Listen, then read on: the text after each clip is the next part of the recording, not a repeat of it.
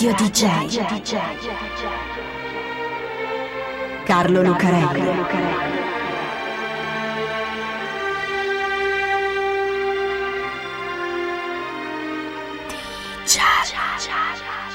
Carlo Lucarelli presenta Di Giallo, il radiodramma di Radio DJ.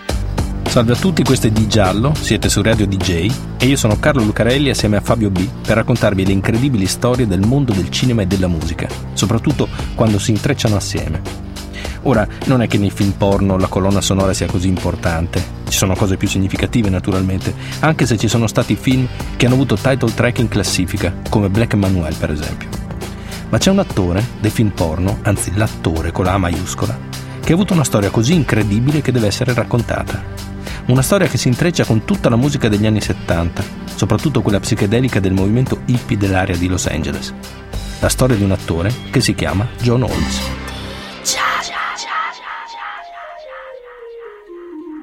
C'è una canzone di Elio Le Storie Tese che parla di John Holmes e dei suoi 30 cm di dimensione artistica. In realtà i centimetri erano almeno 32, anche se c'è chi parla addirittura di 35, forse 38. La sua vocazione, chiamiamola così, per il cinema porno, John Curtis Estes Holmes la scopre a 20 anni in un bagno turco di Gardina, in California. È lì per riprendersi da una brutta polmonite che gli ha procurato il suo ultimo lavoro, magazziniere in una ghiacciaia, e in un bagno turco si sta nudi, così tutti vedono le dimensioni del giovane John, incredibili appunto.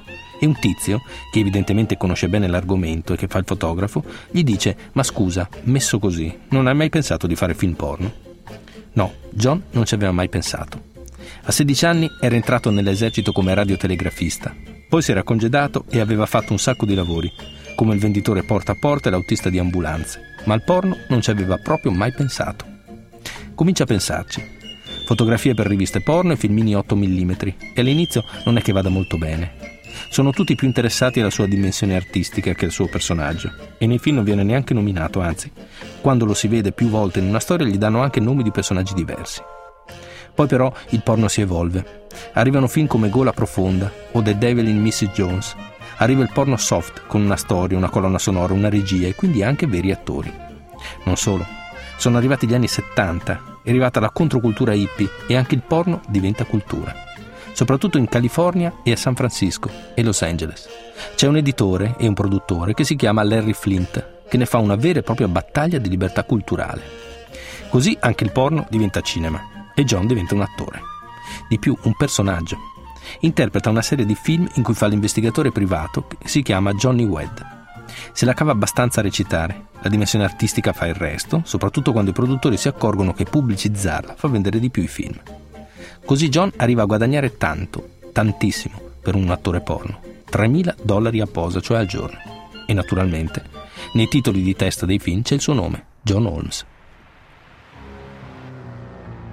John guadagna tanto, è una star. C'è un produttore di film porno che si chiama Bob Voss che in un documentario sulla vita di John Holmes dice che Holmes è stato per il porno quello che Elvis Presley è stato per la musica, il re. Bene, John guadagna tanto, tanto per un attore porno, naturalmente, niente a che vedere con i compensi milionari delle star di Hollywood. Comunque molto più di quello che guadagnava quando faceva il magazziniere o l'autista di ambulanze. Ma i soldi non gli bastano. Non gli bastavano allora, quando ci doveva mantenere se stesso e sua moglie Sharon, e non gli bastano adesso. Perché John ha un problema, una vita disordinata, che ha come causa e conseguenza una cosa in particolare, la droga. John è un cocainomane. Lo è diventato quando si è avvicinato al mondo del cinema.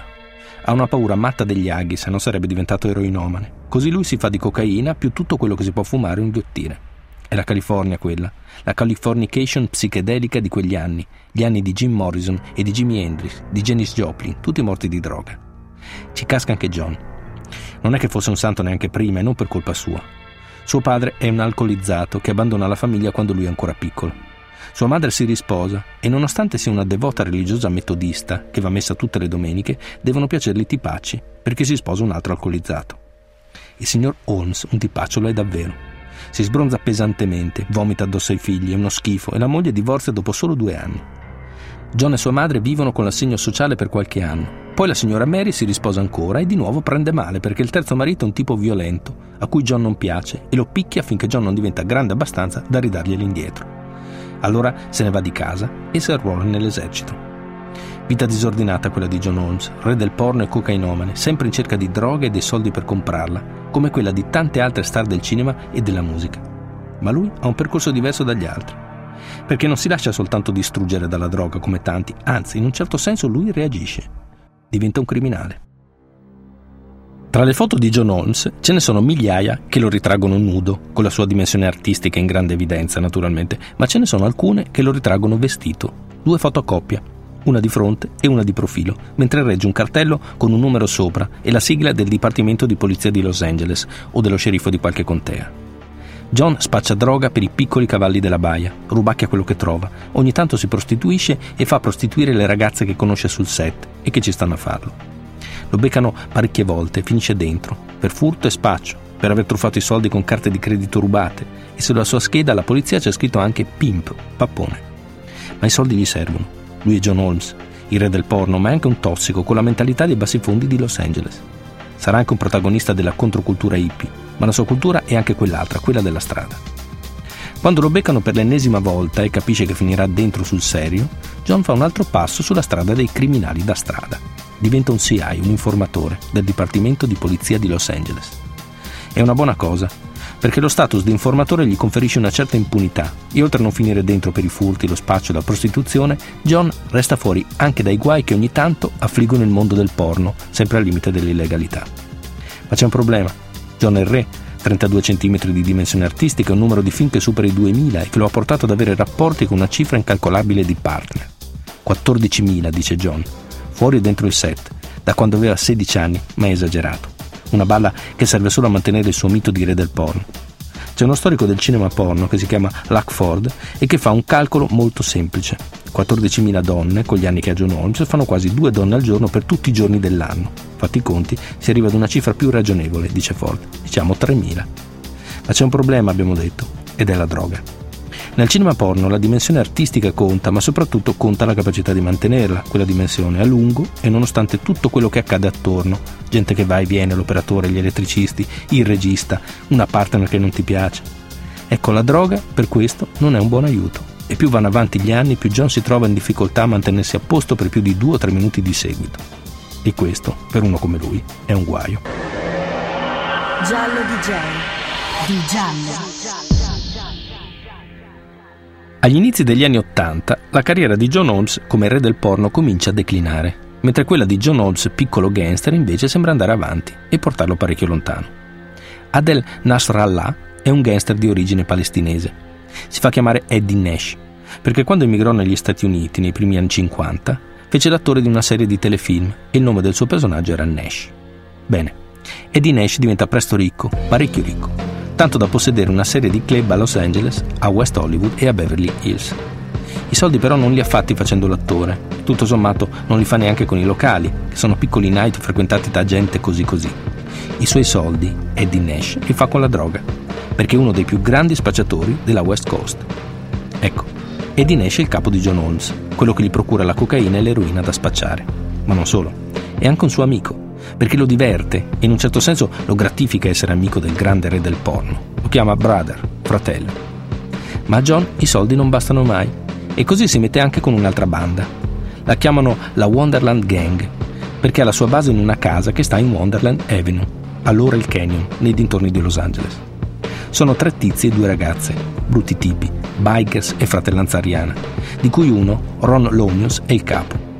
Ron è il peggiore è sospettato di 27 omicidi. Un giorno che va in Messico con la moglie e una gang di spacciatori messicani gliela rapisce, lui torna negli Stati Uniti, rapina due banche per pagare il riscatto, la libera e ammazza due tipi che hanno collaborato con i rapitori. La Wonderland Gang spaccia droga, soprattutto cocaina, ma anche a loro i soldi non bastano mai e così quando possono rapinano gli altri spacciatori. Ce n'è uno che sta nei sogni della gang, Eddie Nash. La vera Wonderland, il paese dei sogni, è la casa di Nash, con tutta la droga che contiene. L'anello di congiunzione è John. La mattina del 29 giugno del 1981, seguendo le indicazioni di John che gli ha anche aperto la porta sul retro, quelli della Wonderland fanno irruzione a casa di Nash. Sparano nella schiena al suo guardaspalle, piantano la canna della pistola nella gola di Nash e si fanno dire dov'è la droga. Poi via, dopo averlo insultato perché è di colore e loro appunto sono bikers della fratellanza ariana. Portano via un sacco di soldi, ma le cose non vanno come devono andare, soprattutto per John.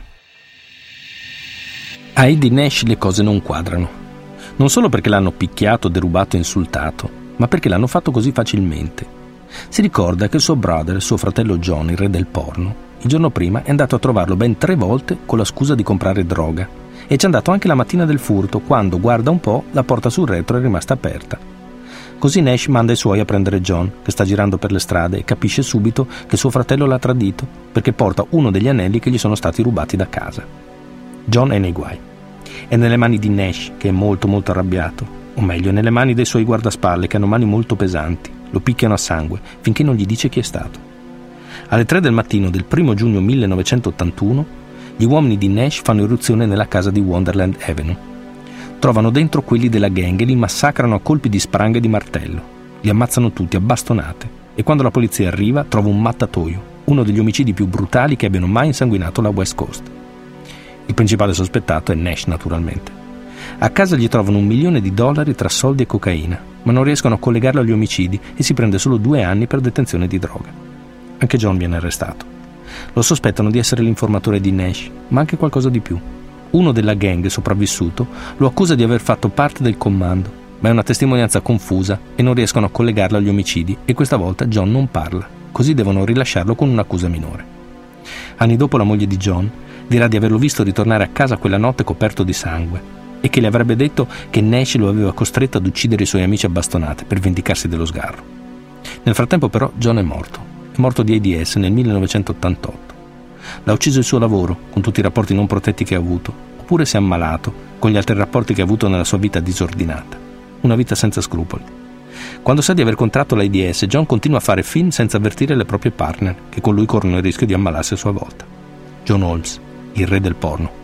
Uno dei protagonisti più discussi della stagione psichedelica della Californication di quegli anni. Radio DJ. Carlo Lucarelli. DJ.